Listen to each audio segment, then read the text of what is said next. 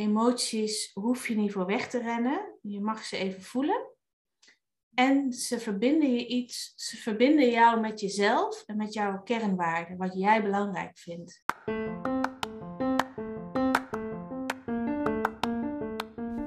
Dit is de Klimaatdokter Podcast. De podcast voor de klimaatbewuste arts. Tips, achtergronden en interviews met inspirerende collega's. Ik ben Klimaatdokter Anne. Of je nu al in actie komt of nog zoekende bent, fijn dat je luistert.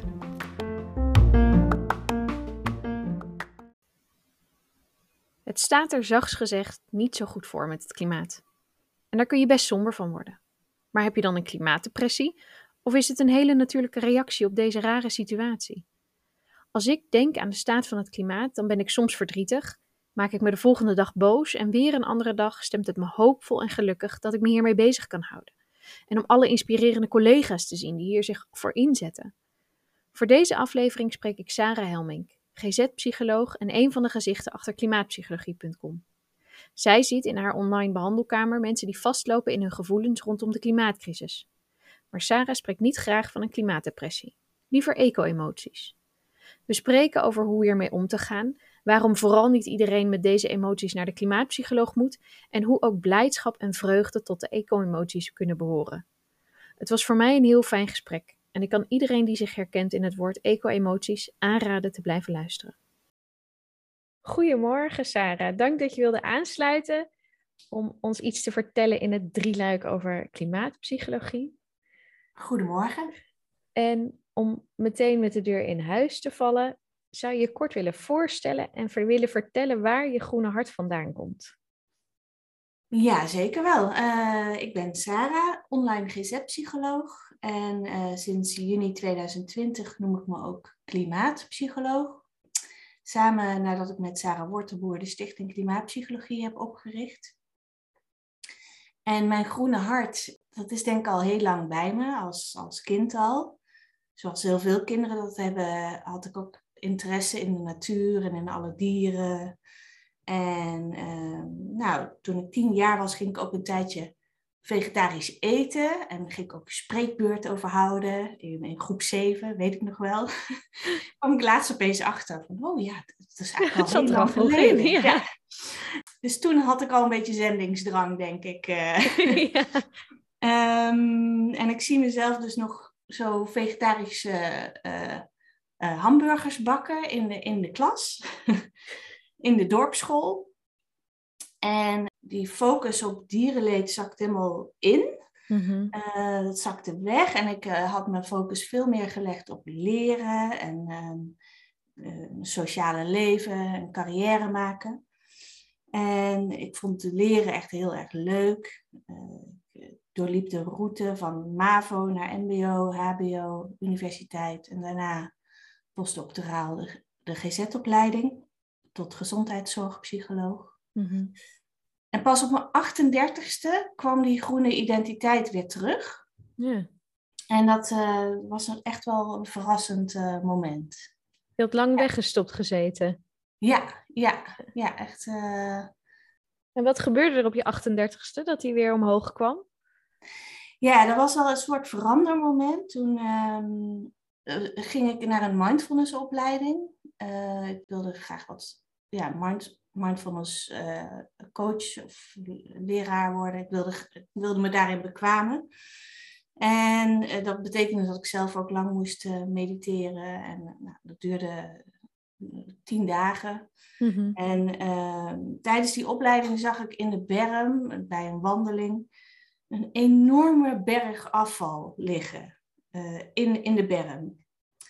En toen was ik dus echt heel erg van slag en ik vond het heel symbolisch. Het was echt zo van, we hebben er echt een puinhoop van gemaakt als mensheid. En um, ik wilde eigenlijk helemaal niks accepteren hiervan. Ik wilde ook niet mediteren, ik wilde helemaal niet stilzitten. Ik wilde actie verbeteren. Dus ik, ik, ik ik dacht, ja, wat een onzin. Ik ga hier niet zitten op een kussen. Ik ga, ik ga iets doen.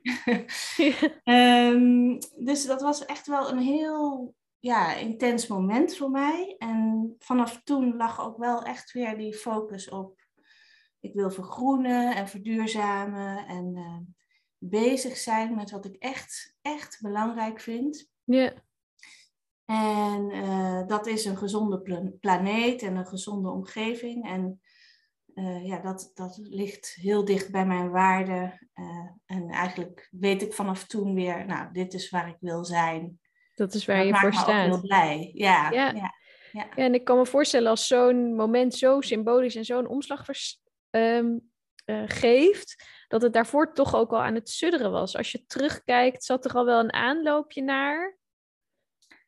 Ja, ik um, denk het wel. Um, er zat wel een aanloopje naar, maar wel echt onder de oppervlakte. Ik zie het zelf een beetje als of ik dus een tijdje soort in een bevroren toestand uh, heb gezeten en dat het daarna in één keer ging stromen of zo. Ja, dat... Je kunt je in ieder geval heel goed inleven in de groep mensen die het ergens wel belangrijk vindt, maar toch veel focus heeft op andere zaken. Ja, ja bijvoorbeeld op je carrière of op je, je, je leven. Ja, je, ja, inderdaad. Ja. ja. En je noemde al kort, je bent online GZ-psycholoog. Met welke tak van sport van de psychologie hou jij je bezig? Wat houdt dat in, een online psycholoog? Ja, ik, uh, ik werk in de basis GGZ. Mm, dat betekent dat ik me bezig hou met kortdurende zorg. Uh, behandelingen uh, van bijvoorbeeld angst, depressies en traumaklachten is zo'n beetje mijn, mijn focus. Um, en dat doe ik online. Dat, dat ben ik online gaan doen sinds 4,5, 5 jaar. Hm. Omdat ik ook ben, ben verhuisd naar Spanje.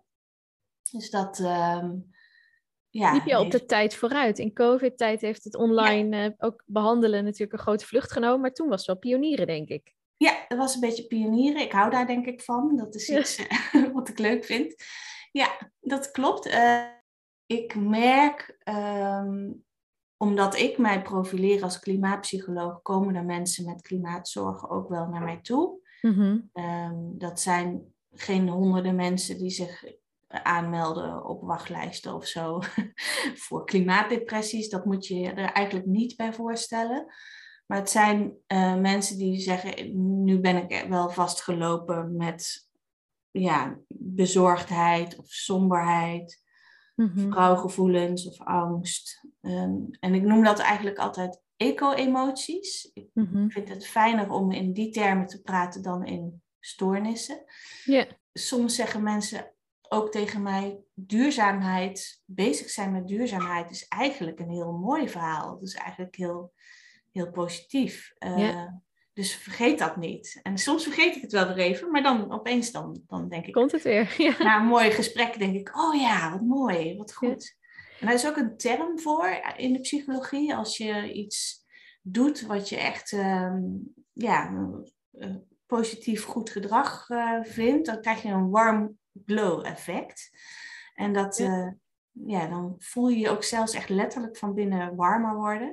En uh, nou, dat heb ik ook regelmatig. En, uh, ja, dat is, dat is de goede opwarming, die moeten we nastreven. Ja, ja. en zit hem daar dan ook de crux in als mensen met jou, bij jou komen met eco-emoties?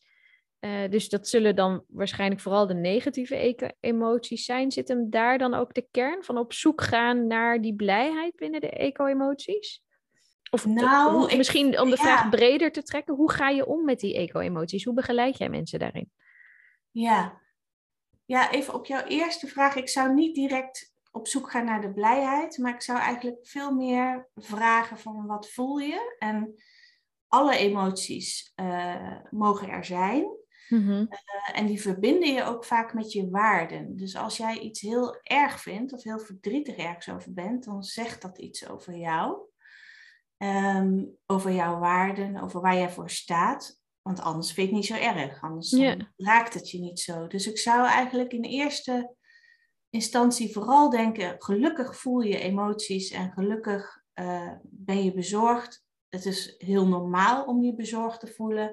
Het is mhm. eigenlijk een beetje abnormaal om je in deze situatie niet bezorgd te voelen. Dan ben je dus eigenlijk een beetje bevroren, weet je wel, die toestand die ik net uh, schetste van mezelf. Dus ik denk dat um, mijn voornaamste bezigheid is, is um, het er laten zijn, de emoties. En daar even bij stilstaan. Het is niet echt fijn om bij negatieve emoties stil te staan. Uh, en dat uh, begeleid ik dan een beetje. Ja. Ik heb het ook wel eens horen omschrijven als een soort rouw, hè, die eco-emoties. En wat ik ook wel over rouw hoor zeggen is, uh, rouw is eigenlijk een teken van liefde. Ja. Dus dat het ook wel weer een hele mooie kant heeft. En dat hoor ik jou inderdaad ook zeggen. Die negatieve emoties geven wel aan dat je ergens om geeft. En dat is heel mooi. Mooi, ja, dat, dat klopt. Ik had hem zelf anders gehoord als uh, rouw en liefde zijn uh, twee kanten van dezelfde medaille. Ja, ja. En, uh, ja. Maar dus, ja, precies. Ja. Het is dus ook echt maar goed dat we ons bezorgd maken. Dat is ook wel aangetoond in wetenschappelijk onderzoek dat dat bezorgdheid ook wel leidt tot meer ecopositief gedrag. Dus dat het mhm. eigenlijk ook wel, wel nodig drijvende, is, bezorgdheid. Ja, drijvende kracht.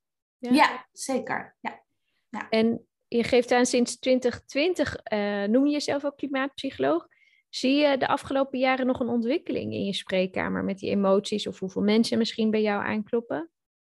Um, ja, dat neemt toe. Het aantal mensen wat aan, kloppen. En ik zie vooral in mezelf een hele grote ontwikkeling. Ehm, ik ben heel erg geïnspireerd geraakt door vakgenoten. Ik leer enorm veel en dat vind ik echt hartstikke leuk. dat is wat ik in mezelf zie. En ik zie ook soms uh, als cliënten bij mij komen met bijvoorbeeld een thema als ik voel me heel verantwoordelijk en daardoor valt mijn zelfzorg een beetje weg. Of uh, mensen die tegen een burn-out-achtige uh, toestand aanlopen. Dan, dan reflecteren zij ook heel veel naar mij over, ja, um, hoe kan ik dat nou goed uitleggen? Ja, ik leer dan echt van mijn cliënten ook. Yeah. Uh, dus het is één grote leerschool voor mij de afgelopen twee jaar. Ja. Mooi, ja. En heb je adviezen voor iemand die luistert en zegt, ja, die, die verantwoordelijkheid die vliegt mij ook wel eens aan? Ja, toevallig hebben we het er gisteren in een intervisie uh, met klimaatpsycholoog over gehad. Um, Die dimensie zelfzorg en inzetten voor het grotere geheel eigenlijk. En uh, hoe je daarop uh, kan bewegen. Die verantwoordelijkheid en het veel doen. Ehm, is wel iets wat veel groene doeners ja, wel mee worstelen. Ja. Er is een enorme hoeveelheid aan linkjes en initiatieven, dat is niet bij te houden. Ik zou eigenlijk vooral zeggen, heb vertrouwen um, in dat uh, het niet perfect hoeft en dat je ook um, wel je eigen zelfzorg en rustmomenten en oplaadmomenten heel serieus neemt dat is ook nodig om voor jezelf duurzaam vol te houden. Ja, nee, ik herken het ook wel heel erg. En ook bij mijn collega's. Dat je, je ziet zoveel kansen voor verbetering. Hè? Je, en je voelt de hete adem echt in je nek. En het is nog niet in de situatie voor mij tien anderen. Hè? Als ik dit project niet op me neem, dan doet iemand anders het wel. In die situatie zit helaas nog niet. Um, ja, dus dat het wel echt altijd voelt, er is altijd meer te doen. En zo'n sterke drive om uh, nou ja, een mooie wereld voor je kinderen of überhaupt gewoon voor de volgende generatie en onze generatie, want het is natuurlijk, het speelt al, uh, achter te laten. Hoe ben je bij de klimaatpsychologie terechtgekomen? Hoe ben je ertoe gekomen dat je jezelf klimaatpsycholoog bent gaan noemen? Um, even zien. Ik ben in 2020 dus opeens Sarah Wortelboer tegengekomen bij een webinar van mhm. Janine Pothuizen uh, over, uh, over duurzaamheid op de werkvloer en duurzame keuzes maken op de werkvloer. En nou ja, toen was er een soort klikmoment. We dachten, nou, we heten allebei Sarah en we zijn allebei psycholoog en we willen hier nu echt iets mee gaan doen. Ehm, we hebben skills als psycholoog die in te zetten zijn in dit verhaal. Dus waarom gaan we daar niet mee beginnen? Dat was heel apart, want we kenden elkaar echt niet. En uh, nou ja, alleen online dus, uh, midden in de coronatijd. En toen zijn we gewoon ja, maar begonnen met eerst een beetje zoomen en daarna uh, de, de website opgestart. En die term klimaatpsycholoog, die hebben we uh, van Janine en uh, Manu Buschots van Klimaatgesprekken geleend eigenlijk. Mhm. En, uh, en, en hebben we ja, op voortborduurd. En het is een, niet een officiële term, maar wel een, een, een, een beroepsidentiteit waarmee je, je je groen uitdrukt. Of ja, je uitdrukt dat je, dat je duurzaamheid belangrijk vindt en daarin een taak voelt. Ja, de psychologie-tegenhanger van Klimaatdokter. Zeker, ja. ja. Er, er, komt een klimaatpsycholoog bij de klimaatdokter. ja. En, en hoe zat daar nog een periode tussen? Want je had op een gegeven moment die realisatie. En dat kon je op een gegeven moment inzetten in de klimaatpsychologie. Hoe lang zat daartussen? Uh, ja, die realisatie bedoel je van die mindfulness? Uh, ja. ja. dat moment. Ik denk dat er een half jaar tussen zat. ja. ja. Ik stond echt in de startblokken. Dus ik, ik wilde niet meer zitten op een kussen. Ik wilde iets doen. ja, ja. En nu inmiddels, dat is wel, wel mooi. Want dat was een soort van vechtenergie of zo die ik had. Van ik moet iets doen. En nu begint dat te kalmeren. Dus daarin doorloop ik zelf ook weer een proces van verzachting of zo. Dus nu ben ik wel weer wat meer in staat om te zitten. ja, gelukkig maar. ja. ja. En Mhm. hoe was dat tussenliggende half jaar? Want als ik naar mezelf kijk, hè, dat, dat het, het changing moment en die uitlaatklep, ja, qua eco-emoties, om ze maar weer aan te halen, was dat een best wel heftige periode. Hoe was dat voor jou? Ja, dat was voor mij ook wel een heftige periode. Ik heb me ehm, eigenlijk heel verdrietig en verward gevoeld. En uh, na, die, na die mindfulness uh, uh, training. En ook wel echt dat ik dacht, ja, waar, waarvoor ben ik hier? En allerlei existentiële vragen.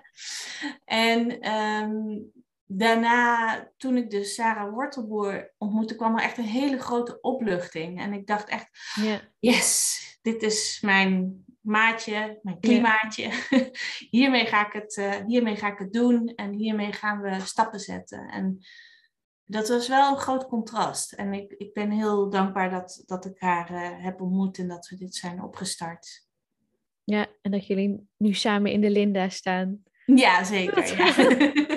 Wat heel toch leuk. wel een mooi mijlpaaltje is om Nederland te bereiken. Het is zeker, echt een ja. enorm, uh, enorm platform. Ja. ja. En nou ja, je vertelde al, je leert ook van je, je nou ja, patiënten, cliënten tegenover jou. Wat doet het met jou om zoveel met het klimaat bezig te zijn? Want je zit in je spreekkamer, je, je werkt vanuit klimaatpsychologie.com. Wat doet dat met jou? Mm, soms is het zwaar. Uh, soms um, denk ik, oh, mag ik even niet hier aan denken? Yes. ja, over het algemeen voel ik me dankbaar en denk ik, ja, dit is wel waar ik moet zijn. Um, ik wilde nog iets zeggen, maar ik ben het even vergeten. Dat... Oh ja, over cliënten die allerlei uh, emoties hebben. Mm -hmm. Ja, ik vind dat dus echt heel leerzaam. Um, en ik denk ook veel na over dat de cliënten eigenlijk signaalgevers zijn van, van deze tijd. En dat heel vaak dus, dus niet echt, dat het niet echt stoornissen zijn, maar dat, die, dat de wereld echt wel een beetje ziek is. En dat zij daar niet meer mee om kunnen gaan. Ja, daar heb ik eigenlijk gewoon ook uh, respect voor. Of ja, Mhm. ik snap dat wel. Uh, Ja. ja. Het is wel een teken dat ze in contact staan met zichzelf en de wereld. Ja, erg, ja, ja, ik denk het wel, ja. Ja. ja. Want wat voor er zijn ook heel veel leuke mensen eigenlijk die ik ontmoet eh, in, deze, in, in deze vibe, zeg maar. Die Ja. Mensen die wel eh, zich kwetsbaar durven op te stellen. En welke demografie mensen krijg je tegenover je? Want nou ja, van de jeugd is het wel heel erg in het nieuws, hè, dat ze toch wel heel somber zijn over de toekomst. Wat voor soort mensen krijg je tegenover je, los van dat ze allemaal bezig zijn met klimaat en de emoties daar rondom? Ik heb nu een aantal ouders gezien van kinderen in de leeftijd van een jaar of vier, zo. Mhm. Eh, dat is wel apart, vier tot zes, ja, ouders. Ja, Ja. Maar het is niet echt een hele duidelijke trend hoor. Maar ik heb nu een aantal mannen gezien die ook heel veel bezig zijn met hun huis verduurzamen en daarin uh, overbelast zijn geraakt. Of heel moeilijk het gesprek met hun omgeving kunnen voeren, omdat ze dus echt ook zo vol zitten met het duurzaamheidsverhaal. Ja. Mm, nou ja, mensen die uh, voor uh, milieuorganisaties werken, hebben het zwaar, omdat ze dus ook veel, ja, de hele dag ermee bezig zijn. Ja. Ja, maar dus, er zit niet echt een hele grote lijn in voor mij hoor. Nee. Dus eigenlijk ook wel logisch, want ongeveer 75% van de mensen maakt zich uh, bezorgd. Mm um, ja, en, de, en degene die dan bij een psycholoog komen omdat het zo heftig is, uh, ja, de, de, dat, is, dat is maar een heel klein deeltje. Uh, dus ik ja, weet misschien... het eigenlijk niet zo goed. Ja. ja. Misschien ook omdat het toch nog hè, de stap naar een psycholoog is. Voor je gevoel doe je dat pas bij echt een depressie of uh, bij echt een angststoornis. Terwijl als ik jou hoor, kan je ook gewoon, als dit je heel erg bezighoudt, uh, zou je er al wel wat aan kunnen hebben. Ja, als je hierin vastloopt. Iedereen die vastloopt, zoekt hij al een psycholoog, denk je? Of denk je, moet nee, ik denk het niet. Nee, nee ik denk dat um, iedereen die vastloopt er heel erg goed aan doet om iemand te vinden. En dat, yeah. uh, dat hoeft niet een psycholoog te zijn. Kan ook een klimaatje zijn. Een klimaatje, iemand ja, met wie je wel een klik hebt, waarmee je er uh, over kan praten. Nee, ik zou eigenlijk juist liever niet hordes mensen willen behandelen voor deze aandoeningen. Nee. Die zo in de media een beetje apart geframed worden. Hè? De klimaatdepressie of ja. ja. Wat vind je ervan dat het zo geframed wordt in de media? Uh, ik vind het ingewikkeld. Ik vind het uh, er zitten meerdere kanten aan. Aan de ene kant denk ik, het is goed, want er wordt over gepraat. Dus laten we het taboe een beetje omtrent die eco-emoties een beetje doorbreken. En je mag voelen en je mag je ook zwaar ellendig voelen. En je mag je ook verbinden met ja, wat, er, wat er gebeurt. En aan de andere kant denk ik, ja, nu wordt het toch een beetje soms wat hyperig neergezet. Van uh, ik heb een klimaatdepressie. En ik denk, nou ja, in feite is het niet anders dan een normale depressie. Um, je behandelt het ook ongeveer hetzelfde, denk ik. En het, is, uh, het zet heel erg vast. Dus dat fluïde, waar we het net over hadden, van yeah. depressie kan naar angst overgaan, kan naar moedeloosheid, naar vechten, naar boosheid. Dat, dat wordt dan onvoldoende benadrukt, vind ik. Ja, yeah. dat maakt een heel genuanceerd beeld ongenuanceerd. Ja, ja, dus eigenlijk zou ik veel liever breed praten over emoties. Ja. Uh, met elkaar. Dat we gezamenlijk meer leren om alle emoties te er te laten zijn. Ja, ja. Rondom klimaat of elders, ja. Ja. Want ja. Is, is dat dan misschien een overkoepelend thema voor de mensen die jij ziet? En je noemde die mannen die zich bezighouden met verduurzaming van hun huis en eigenlijk geen aansluiting vinden in de omgeving. Is er geen aansluiting vinden in de omgeving een overkoepelend thema? Ja, zeker. Uh, geen verbinding hebben met je omgeving is een heel belangrijk thema, uh, denk ik. Ja, ook Ja. geen verbinding hebben met jezelf, of geen verbinding hebben met de, je naaste, of geen verbinding hebben met de natuur. Ja, uh, geen verbinding. Dat is een groot overkoepelend thema. Ja. Ja. En misschien een ingewikkelde vraag, maar eigenlijk zouden we natuurlijk willen dat alle mensen in contact komen met die eco-emoties als drijfveer om samen die transitie teweeg te brengen. Kunnen we misschien nog iets leren uit de mensen die jij ziet, die dus niet uit een hele groene, klimaatgerichte omgeving komen, maar wel daar zijn gekomen? Kunnen we daar misschien iets uit leren hoe we dat kunnen aanspreken bij andere mensen? Ja, ja dus je bedoelt dat beginpuntje van waar ze nog niet bezig waren met duurzaamheid naar duurzaamheid. Die overstap, bedoel je dat? Ja, of dat, dat die stap van dat, die bevroren staat van ergens in een persoon vinden ze dat wel belangrijk, tot dat ze zich daar bewust van zijn. Wat denk ik de eerste stap is om die stap te zetten naar duurzaamheid. Hoe kunnen we die mensen uit die bevroren stand halen? Ja, oh, mooi. Ik denk, als ik naar mezelf kijk, dat de stilte een heel belangrijk uh, onderdeel is. Ja. Um, dus eigenlijk wel dat stilzitten en voelen hoe shit het is. um, en dat is waar deze maatschappij zoals die nu is, nog niet is. Dus dat is in mijn optiek wel een belangrijk ingrediënt. Dat je even op je kont gaat zitten en even ja, gaat rennen. ja.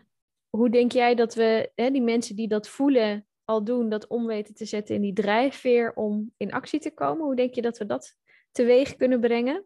Ik denk door uh, emoties vooral positief te labelen, ook uh, de zware emoties. Mm-hmm. En te vertellen aan mensen, emoties hoef je niet voor weg te rennen. Je mag ze even voelen. En ze verbinden je iets, ze verbinden jou met jezelf en met jouw kernwaarden, wat jij belangrijk vindt. Yeah. En als je dat kan waarderen, dan kan je daar ook veel makkelijker uh, ja, stappen in zetten. Ja. Misschien een gekke vergelijking, maar uh, uh, ik moet denken aan de hypnobirthing, hoe je met een W om moet gaan. Dus dat je bedenkt, het dient een doel en dat dat je kan helpen om door de W heen te komen. En dat je dus denkt aan zo'n nou ja, negatief ervaren emotie, denkt het dient een doel, dan is die makkelijker te verdragen. Ja, dat is wel hoe ik ook kijk naar waarde en waardegericht gedrag. Als, ja, dat is, precies, dat is het eigenlijk. Je hebt dan je waarde helder voor jezelf. Mm-hmm. Bijvoorbeeld, uh, ik vind, uh, ik noem even een heel ander onderwerp. Ik vind bijvoorbeeld vriendschap een hele belangrijke waarde. Mm-hmm. Als ik weet, ik wil daarop koersen, dan, maar ik heb bijvoorbeeld ook heel veel angst om uh, naar buiten te gaan. Maar dan weet ik wel, ik wil naar die waarde toe. Dus dan kan ik die Ja. angst inderdaad makkelijker verdragen. En dan weet ik, daar doe ik het voor. Ja. Ja. Je waarde als doel voor ogen houden Ja. eh, helpt je met de weg er naartoe. Ja, zeker. Zeker. Ja. En welke ontwikkelingen hoop jij te zien in je eigen vakgebied, in de psychologie in het algemeen rondom klimaatpsychologie? Ehm, nou, in ieder geval dat psychologen overweldigende emoties serieus nemen als het gaat over klimaatpsychologie. Mhm. Eh, of als het gaat over de klimaatcrisis en mensen worstelen daarmee. Dan wil ik vooral wel dat psychologen zeggen: Goh, vertel eens wat meer. Ehm, en, ja. en niet zeggen van, oh, dat gaan we even ombuigen en dan, eh, dan voel je je weer happy. dus ik wil eigenlijk vooral eh, daar een beetje ja, aandacht en tijd en rust eh, in. En ik hoop ook dat er meer onderzoek gedaan wordt naar de relatie tussen emoties en gedrag. En Mhm. eigenlijk ook wel dat punt wat, wat jij net aangaf van wanneer ga je van eh, gevoel naar gedrag. Dat is een hele interessante. Dus ik hoop dat daar ook meer over ja, o- onderzoek wordt, eh, wordt gepubliceerd. Eh, ik vind het reuze interessant van hoe bijvoorbeeld boosheid soms eh, handiger kan zijn dan machteloosheid. Ja, Eh, ja, ik, en, en hoe dat dan dus ook zo'n drijfveer kan zijn naar actie, ja, dat vind ik echt super eh, interessant. want is daar al wel iets over bekend? eh, Ja, op nou- dat punt?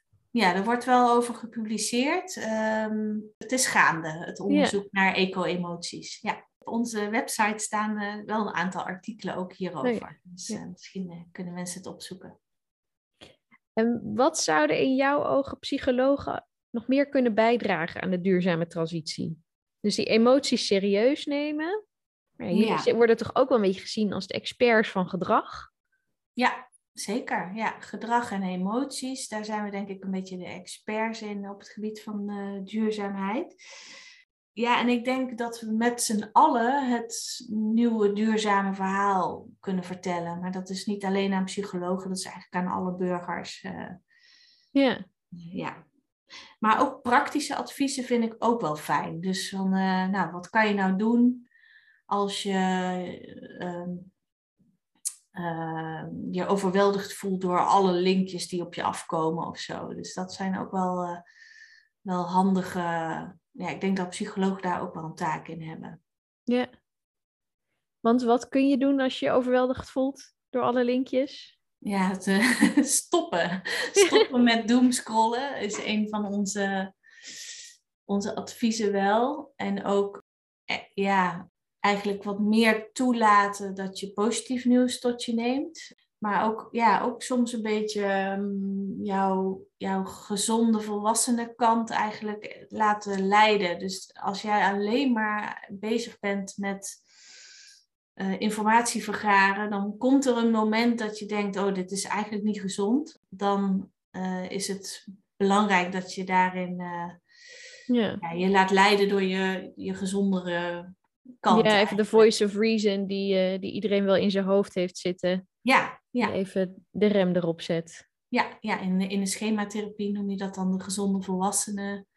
Of nou, er zijn heel veel uh, vormen voor om daar, maar ja, je wijze kant eigenlijk. Ja, of je voice of reason, dat is ook een mooie. ja.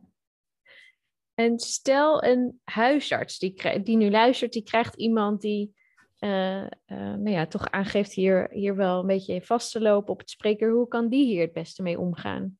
Nou, ook in de eerste plaats denk ik vooral het serieus nemen. Dus um, toch wel echt vragen van hoe houdt het je bezig? Wat doorvragen stellen over die emoties. Je zou wat praktische tips kunnen geven, zoals um, ja, juist zeggen van ga luisteren naar inspirerende podcasts of lees mooie boeken over duurzaamheid. Mm-hmm. Of ja, het belangrijkste advies is denk ik dat mensen het niet perfect hoeven te doen, dit hele verhaal. Mm-hmm. En dat ze iemand zoeken in hun omgeving waarmee ze wat kunnen delen hierover. En je kan je dus ook aansluiten bij uh, milieuorganisaties in de buurt of mooie initiatieven. En dat, dat geeft een heleboel ja, gedeeldheid. Dus dan ben je niet meer zo eenzaam. Ja, dan hoef je het niet alleen te dragen. Ja, ja, ik denk dat dat wel heel belangrijk is. Want vaak denken mensen onterecht dat andere mensen niet met duurzaamheid bezig zijn. Dat is echt ja. een, uh, een bias uh, waar, uh, waar misschien Sarah Wortenboer ook al over Ja, de, de, de, de silent... Ik ben de term even Breaking kwijt. the silence. Breaking ja. the silence. Dat dat Ja. in ieder geval heel belangrijk is. Ja, zeker, zeker, ja. Ja. En ik zou dus ook wel echt willen zeggen van als je je gaat engageren, dan, dan, ja, dan, dan kan dat ook echt heel goed voelen. Dan kan je daar ook heel blij van worden, vreugde voelen. Ja.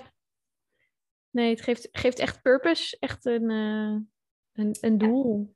Merk Ja. ik zelf in ieder geval eh, Ja, heel erg. Nou ja, voor de mensen die, die al heel erg in dit onderwerp zitten. We noemden al eh, die sterke verantwoordelijkheid. En dat je toch ook jezelf wel moet gunnen om op pauze te drukken. En die rust te vinden. En je te richten op de ja, positieve dingen die erin gebeuren. Heb jij vanuit je werk of vanuit je eigen ervaring misschien nog aanvullende tips voor nou ja, juist de zorgprofessionals die zich al helemaal ondergedompeld hebben in het verduurzamen? ja eh, regel intervisie met elkaar. Eh, dat is denk ik echt belangrijk eh, voor je eigen ja, emotionele landschap, om daar af en toe wat over te praten met elkaar. Ik vind dat wel echt een hele mooie, want we intervisie voor werksituaties als arts is al heel normaal, terwijl dit natuurlijk minstens zoveel met je doet als mens. Ja, zeker. Ja. ja. En ja, dus het is eigenlijk hetzelfde hè, wat je dan doet. Je gaat proberen connecties te vinden. Dus het tegenovergestelde van, van die eh, disconnectie eigenlijk waar we het over hadden. Je gaat proberen om je toch te verbinden met mensen om je heen. En, en dan zo ja, eh, meer veerkracht met elkaar te krijgen. Ik denk dat dat heel erg eh, helpend is. En Ja. ook voor als je je dus heel erg hebt ondergedompeld in het thema. En dat, dat is fijn, vind ik, om met beroepsgenoten te doen. Maar het zou bijvoorbeeld ook, ik kan me ook voorstellen dat het bij organisaties als Milieudefensie fijn is om ook een soort van ja, intervisieachtige momenten te hebben, om het ook even over je emoties te mogen hebben. Ja, ja, zeker. Wat ik ook wel eens hoor vanuit uh, nou ja, de contacten die ik bij klimaatgesprekken heb en bij uh, uh, de contacten vanuit het groene zorglandschap, is dat als je er heel erg mee bezig bent, dat je omgeving zich soms zorgen gaat maken om jou in plaats van om het klimaat. heb je advies hoe daarmee om te gaan? Dat ze het heel erg gaan zien als dit is iets waar jij heel erg mee bezig bent, dit is jouw hobby. Ja. in, in plaats van, oh ja, dat is, dat is iets wat heel belangrijk is ja, dat is, dat is een beetje frustrerend dan, hè? Ja. Nou, ik zou vooral zeggen, heb geduld. Um, want het, het is, we zijn bezig met een transformatie en er, er komen echt, echt uh, rampen op ons af. Dus het is niet meer zoiets dat we daar straks van zeggen van... Uh, hoezo maak je je zorgen? Uh, dus Alleen iedereen staat in een andere actiestand en dat mag ook. Dat is, dat is prima. Dus als jij in een hele lage actiestand staat, of die bevroren staat eigenlijk, waar ik het net een beetje over had, mm-hmm. dan is het ook een soort afweer of ja, dan een soort afstand die je dan creëert van ja, jij bent met je hobby bezig. Um, yeah. Dat is ook een soort zelfbescherming, denk ik, van die persoon. Ik heb ook eh, wel eens tegen Janine gezegd. ik weet niet of ze het leuk vindt als ik dit deel, maar uh, ja, toen ik dus nog niet zo ver was, toen zei ik tegen haar van ja, ja je doet altijd zo extremistisch met dat, uh, met dat klimaat. nou ja, nu, nu zit ik een beetje, ben ik een beetje bijgetrokken naar niveau. Ja. maar um, die afstand, ja, die is er denk ik gewoon. Mensen zijn divers en het is heel. Ja, iedereen zit in een andere fase en in een andere flow. En nou, langzaam gaan we echt wel een kant op. Daar ben ik wel van overtuigd. Uh, waarin we toch echt heel goed doordrongen zijn dat we iets moeten. En dat, we, dat, yeah. dat duurzaamheid belangrijk is. Eigenlijk, ja, over het leven gaat. Dus als we willen blijven leven, dat dat wel uh, ja, iets is waar uh, aandacht en, uh, ja, ja. en naartoe moet gaan. Ja. De, de beste manier, denk ik, om daarover te blijven communiceren is een manier met compassie. En iedereen staat in een andere fase hierin. En dat Ja. mag en dat is, dat is prima. Ja. Maar ook wel, het lukt me steeds beter om die empathie op te brengen, maar het frustre- op die boze periodes waar we het over hadden, frustreert het me nog steeds wel van ja, we hebben de tijd nodig om iedereen dat pad te laten bewandelen, maar hebben we die tijd wel? Ja, ja. Ja. Over tijd heb ik nog een hele, hele mooie quote Vertel. van uh, Danielle Brown uit het boek Patronen. Zij schrijft: Als we willen groeien, als we patronen duurzaam willen veranderen, moeten we door het ondertussen heen. Dan zouden we die tijd eerder moeten verlengen dan proberen te verkorten. We hangen soms in het ondertussen en dan voelen we ons totally lost. Maar dat zijn we niet. We zijn gewoon waar we zijn en er is wat er is. Precies datgene wat op dat moment nodig is.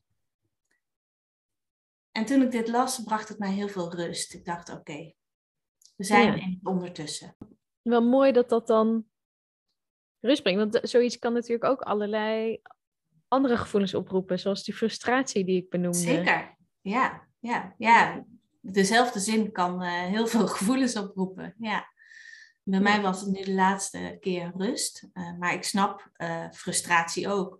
Hoezo, we zijn in het ondertussen. Het is een beetje hetzelfde als ik zeg van hoezo ga ik zitten mediteren op mijn kussen. Het is tijd voor actie. dus we zitten allemaal, da- dat is denk ik echt wel de strekking. Het is heel fluïde en we zitten allemaal steeds op een ander eh, golfje of zo. Ja, Eh, en dat, dat loopt ook in elkaar over. Het is een proces. ja, het bestaat naast elkaar, door elkaar. En Ja, iedere dag is weer, eh, weer anders. ja, Ja. ja zeker. Dan wil ik je vragen om te gaan dromen over 2050. Ja, we hebben al de, de urgentie benoemd, maar ook uh, de minder ambitieuze plannen zeggen in 2050 dan zijn we klimaatneutraal. Hoe denk je dat we dat bereikt hebben? Welke sociale verandering zijn we dan doorgegaan? Ja, ik denk dat het dan uh, echt normaler is om over emoties te praten met elkaar. Mm En ook dat we dan zien dat dit ons verbindt met onze taken, onze dingen die we te doen hebben. Maar ook dat we wat stiller kunnen zijn als maatschappij. Mm En dat we wat meer volwassen bij onze emoties uh, kunnen komen. Wat een mooie droom. Ja. Een duurzame wereld is in contact met onszelf, met elkaar, met onze emoties. Ja. Dus een, een duurzame toekomst is ook een toekomst met meer welzijn dan. Ja, ja zeker. Uh, veel meer belang aan welzijn dan aan welvaart. Ja. ja. Dat ziet iedereen dan in. En dat, dat is al bezig. Dat, dat, dat zie ik wel om me heen. Dat dat, dat belang aan welzijn veel groter wordt. En veel, veel logischer is. Ja, en we hebben al een hele hoop gehoord en een hele hoop tips zijn ook al langsgekomen. Uh, maar als afsluiter, wat is nou je belangrijkste tip voor de luisteraar? Ja, ik zou eigenlijk eh, willen zeggen, emoties zijn goed, allemaal, ook de negatieve. En uh, ze zijn fluïde, ze lopen in elkaar over en ze verbinden ons met onze waarden. Zoek iets in dit hele verhaal wat aansluit bij jouw kwaliteiten. En dat maakt het ook nog een vreugdevolle periode. Ja. En misschien als je iets upliftings nodig hebt, dan de film 2040? Ja, zoiets. Ja. ja. er is heel veel uplifting hoor. Dus uh, ja, ja, zeker. Ja. En zou je nog een oproep hebben aan uh, uh, een psycholoog die eventueel luistert? Oh ja, alle psychologen die luisteren, die mogen zich met een groen hart, die mogen zich aansluiten bij ons netwerk. Want we willen daar wel een krachtig geluid gaan laten horen vanuit ons. Dus als er psychologen zijn die zeggen, hé, hey, ik wil me ook gaan verdiepen in klimaatpsychologie, dan zou ik willen zeggen, wees welkom. Kijk op onze website klimaatpsychologie.com. Dat lijkt me een mooie afsluiter. Dankjewel. Dit was de Klimaatdokter podcast. Dank voor het luisteren en tot de volgende aflevering.